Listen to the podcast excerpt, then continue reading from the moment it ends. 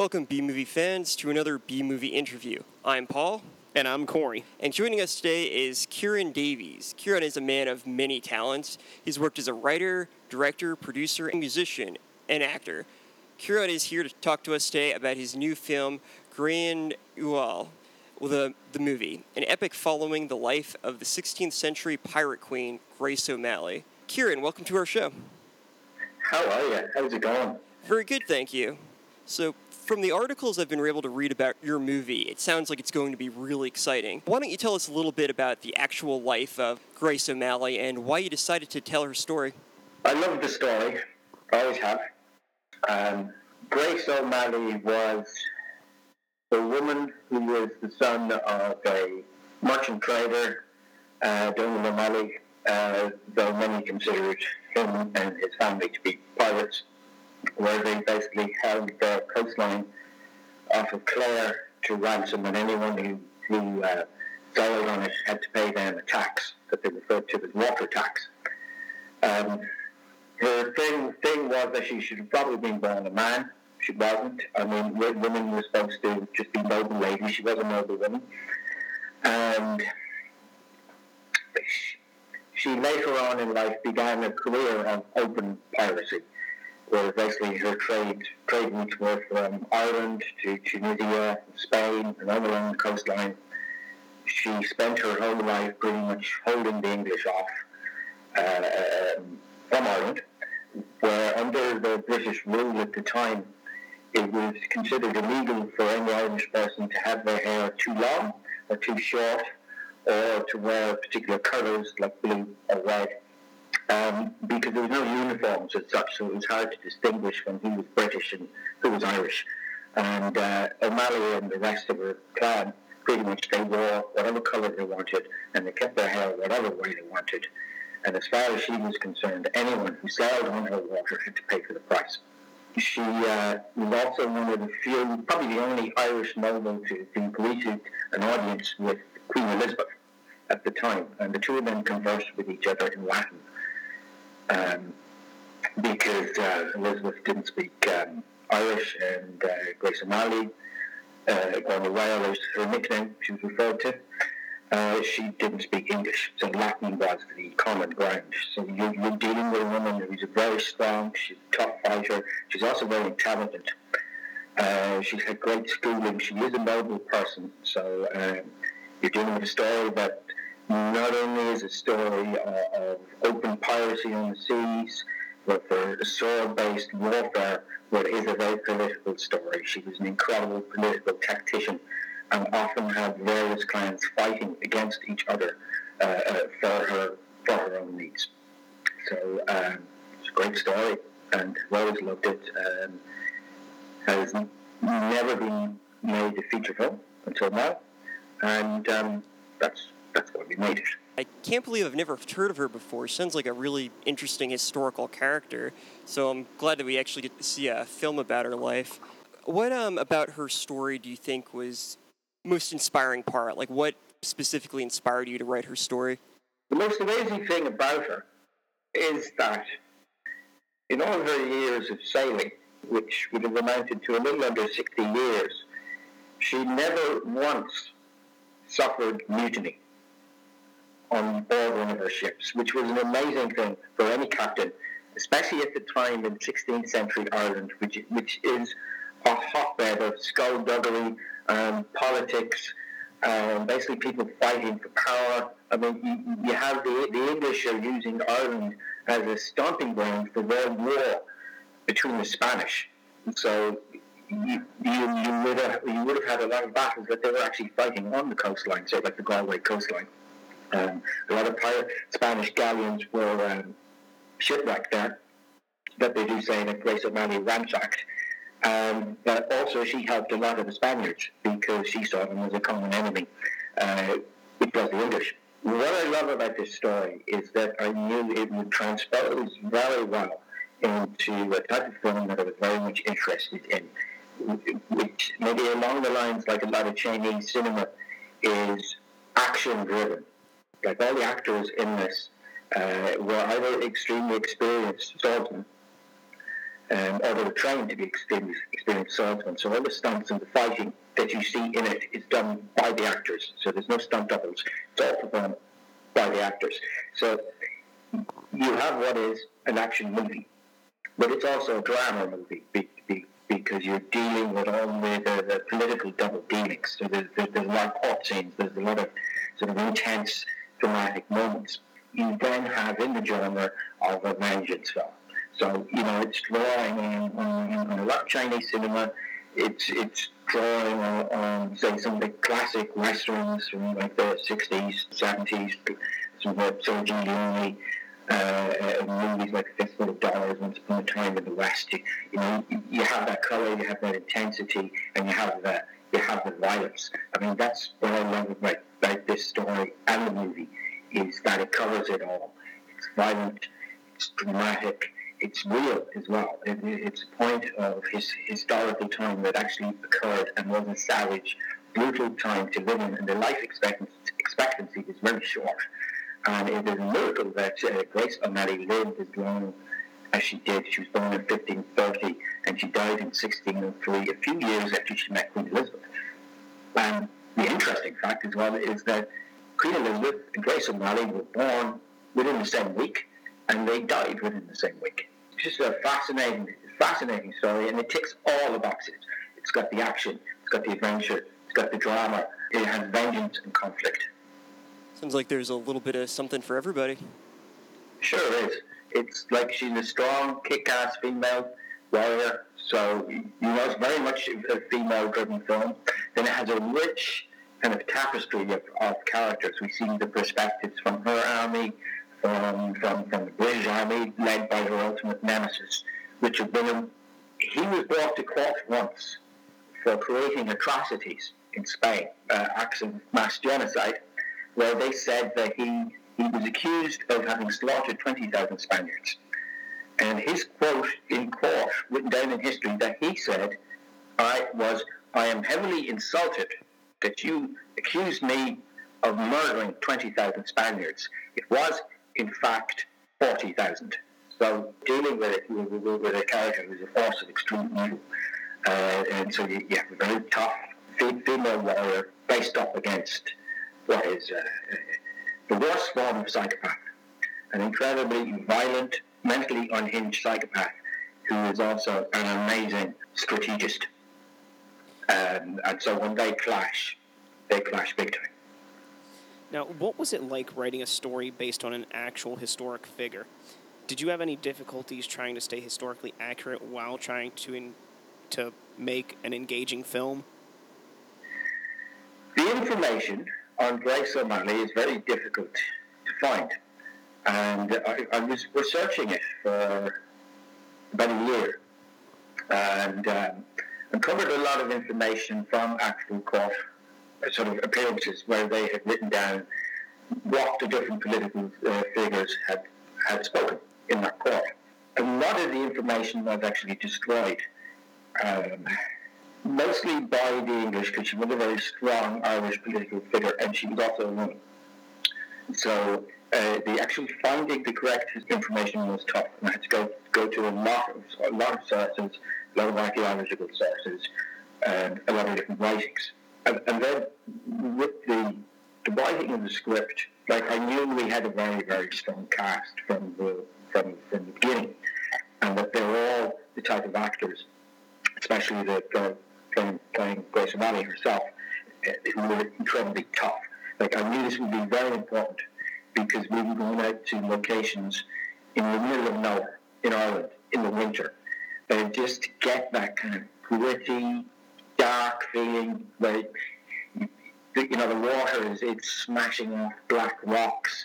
Uh, you wind and you rain just to just to see how tough these these characters were. So in a lot of these locations you're going to, there's nowhere. It sounds like while making this film is just as exciting as the film itself. Um, you're talking about the different places you were filming. Were there any unexpected challenges that occurred while filming in these locations?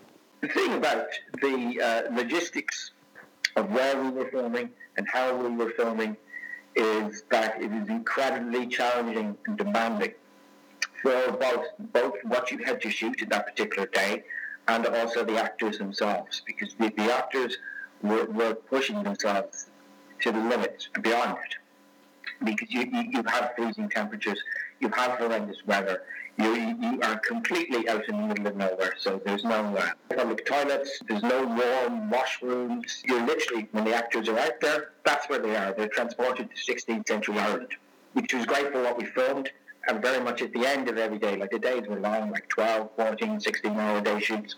There was always a great feeling of victory at the end of each day. So in some senses, it was like a band of an, an army of Celtic warriors or a, or, or a band of pirates uh, capturing the essence of what is a, an ultimate pirate movie because it's hard, it's tough. Um, so uh, there's a great sense of reality in it and, and, and a grittiness in it. And, and, we're filming in we're filming in castles. Uh, we're filming outdoor, outdoors on, on, on ships. Some, some sometimes static ships and also ships that is they were sailing out in the water. Uh, so a lot of these locations as well, because some of it is quite dark, so there's nighttime shooting also. So that meant that we were in places that had no power. So uh, you want to make sure that you have a huge amount of battery life with you, and um, that um, that in itself is demanding because there's no electricity. Now I want to backtrack just a little bit here.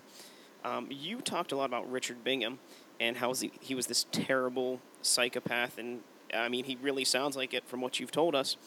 Now, you are playing him in the film, correct? That's correct. Now, what was it like working as both an actor and director on the same film? I'm, I'm a big fan of Clint Eastwood. A lot of Clint Eastwood's westerns. And um, there's a particular approach in doing that where pretty much any of the close ups that you're doing in a, in a, of an actor or film last where um, you, you have to be very technical and logical in the um, process that you're filming everything. So that you may have a court scene that has um, like 20 people in there. So you want to capture all the all the uh, reactions and the dialogue of all of those people as a whole, maybe from the back of your head. Um, so you need to get someone to stand in, to check the composition is right, and then get it in direct everyone to get exactly what's required from all the um, all the um, characters, and then at the very end of it, do your um, do your uh, close up, so, so to speak. Uh, the wonderful thing about it is that you spend so long researching a story and working on a film and working with our actors and, uh, and sort of breaking down all the individual characters that are actually performing the uh, character yourself seems to just do it itself. It's almost like you've nothing to do with it. Your, your body is just moving. Your, your, your, your mind is on a, it's on a completely different plateau. And so it'll get done in like a few takes. And drawing a psychopath like that is kind of unsettling in the editing room looking at the um, character, uh, especially this one because I think it's the most realistically unhinged um, character I've been involved in um, putting out there yet. So he's very unsettling. Uh, and we knew that from the beginning that he we had to go down the road of just creating this really dark, horrible character that every time you see him, you, you feel disgusted. And it is like he's unhinged, he's not in control of his body. His mind is making his body move. His mind is somewhere else. But we knew we wanted him that dark, that horrible, because Grace O'Malley herself, played by Louise Collins, is this incredibly sort of tough, um, versatile, really hard woman, um, and who, who will do do will do absolutely anything to make sure that she maintains victory, and she will fight to the to the bitter end, and she wouldn't even see death as an option. And so we, we wanted that nasty character, so you've got this this this clash of, of complete opposites. Sounds really cool. I'm definitely looking forward to seeing that. I, it's always entertaining when you've got a character that's just completely out of his mind, and the protagonist has to find a way to fight them when they clearly can't be reasoned with. Yeah, his thing is he even says it uh, at one, one, one point in the film is is that he says his, his, his line is burn them, burn every single one of the Irish. I want them dead. They have the audacity to think they can do what they want just because they're from here. Sounds pretty powerful. What impressions are you hoping to leave your audience with after watching the film? It's a multifaceted film. It follows all of Grace O'Malley's life, everything from her birth to her death, the meeting with Queen Elizabeth, all the various political double dealings she did, the war she fought, uh, her own family. It also follows some of her uh, generals, so you get to see from the perspective of the smaller people in the army. So you get to see how an Irish military unit of the time actually worked. Um, we explore her two husbands uh, that she had first died in, in war, um, which she enacted vengeance for. Um, the second is kind of ambiguous what happened to him. We also follow uh, uh, Elizabeth and uh, Richard Bingham and his his generals. So we see the war from that perspective. So you, you have a very rich, detailed film that is historically accurate, paints the picture from the surface of how everything happened, but also the individual aspects of different minorities, different groups of people that make up the whole. So that you, what you're doing is you're basically you're exploring the world of 16th century Ireland through different people's opinions, and then on top of that, it's incredibly entertaining. Kind of like you're Yeah. painting a picture of this uh, world that, well, it actually did exist. It's almost like an imaginary world to us because it's so different from the world we're living in now. Yeah, it's completely alien to where we are now. I think often reality is really painted up by different people's perspective. So it was very much a thing in this movie. I mean, I see it as a Celtic Western. That's how I saw it from the beginning. That's the way it was shot as well. There's a lot of intense close-ups. There's a lot of panoramic wide shots. There's a lot of aerial shots. So you use all the different faces, all the different characters to just bring you into that whole world. And uh, it's in 3D as well. So um, that gives us even more impact. Oh, yeah. Definitely a lot to look forward to. What qualities do you think make a great film? And could you give us some examples of films that you would consider great? Yeah. I think conflict. Film, there always needs conflict of some kind. And as Alfred Hitchcock said, there are three things that a film needs, and that's story, story, story. And it is very much a great story, a great script. If you look at a lot of the movies from the 40s, 50s, the, the, the, the dialogue was amazing. The dialogue was snappy. The, the script was fantastic. It was, it, it, they were poetic almost. I mean, movies like The Treasure of Sierra Madre is, uh, I think, one of one of Humphrey Bogart and John Ford's greatest pictures. Um, anything that Sergio Leone made is just the work of genius. Absolutely faultless. Um, the Stanley Kubrick is the same. Uh, you, often read stories about how these directors were so difficult to uh, work with and they were so persistent, even down to uh, once upon a time in America, it was he did 750 takes of this one shot. He didn't care how tired people were getting, and he wanted everything perfect. He was even down to the detail of a cat running along the uh, background at the exact time after chair had fallen on the ground. But when you look at the movie and you actually see that scene, it's perfect. And he was he, he, was right to have that approach of I, I want exactly what is in my head here on on on the film because when I'm gone gone from this location, I'm gone. I'm gone. The actors are gone. I need this and then you need it now. And then you have Sam Peckinpah, again, amazing filmmaker, just the genius. I mean, the Wild Bunch just totally revolutionized uh, westerns. Even when that would have, would have come out, the opening sequence where you see Ernest Borgnine and the and the other man come into town and just blow everyone away was the most violent uh, sequence in western that anyone had ever seen. Um, any of these pictures that just um, they just they just challenge an audience and they paint a world and they tell a story, and then the most vital component is the is the actors. Uh, I mean, we, you look at actors like this: Jack Nicholson, Dennis Hopper, uh, Al Pacino, Robert De Niro. They're just these amazing actors who do so much work to uh, in, in, preparation to build this character. But then when you put them work, working with an amazing, sort of intense, driven director, you, you just get something that's uh, that's magical.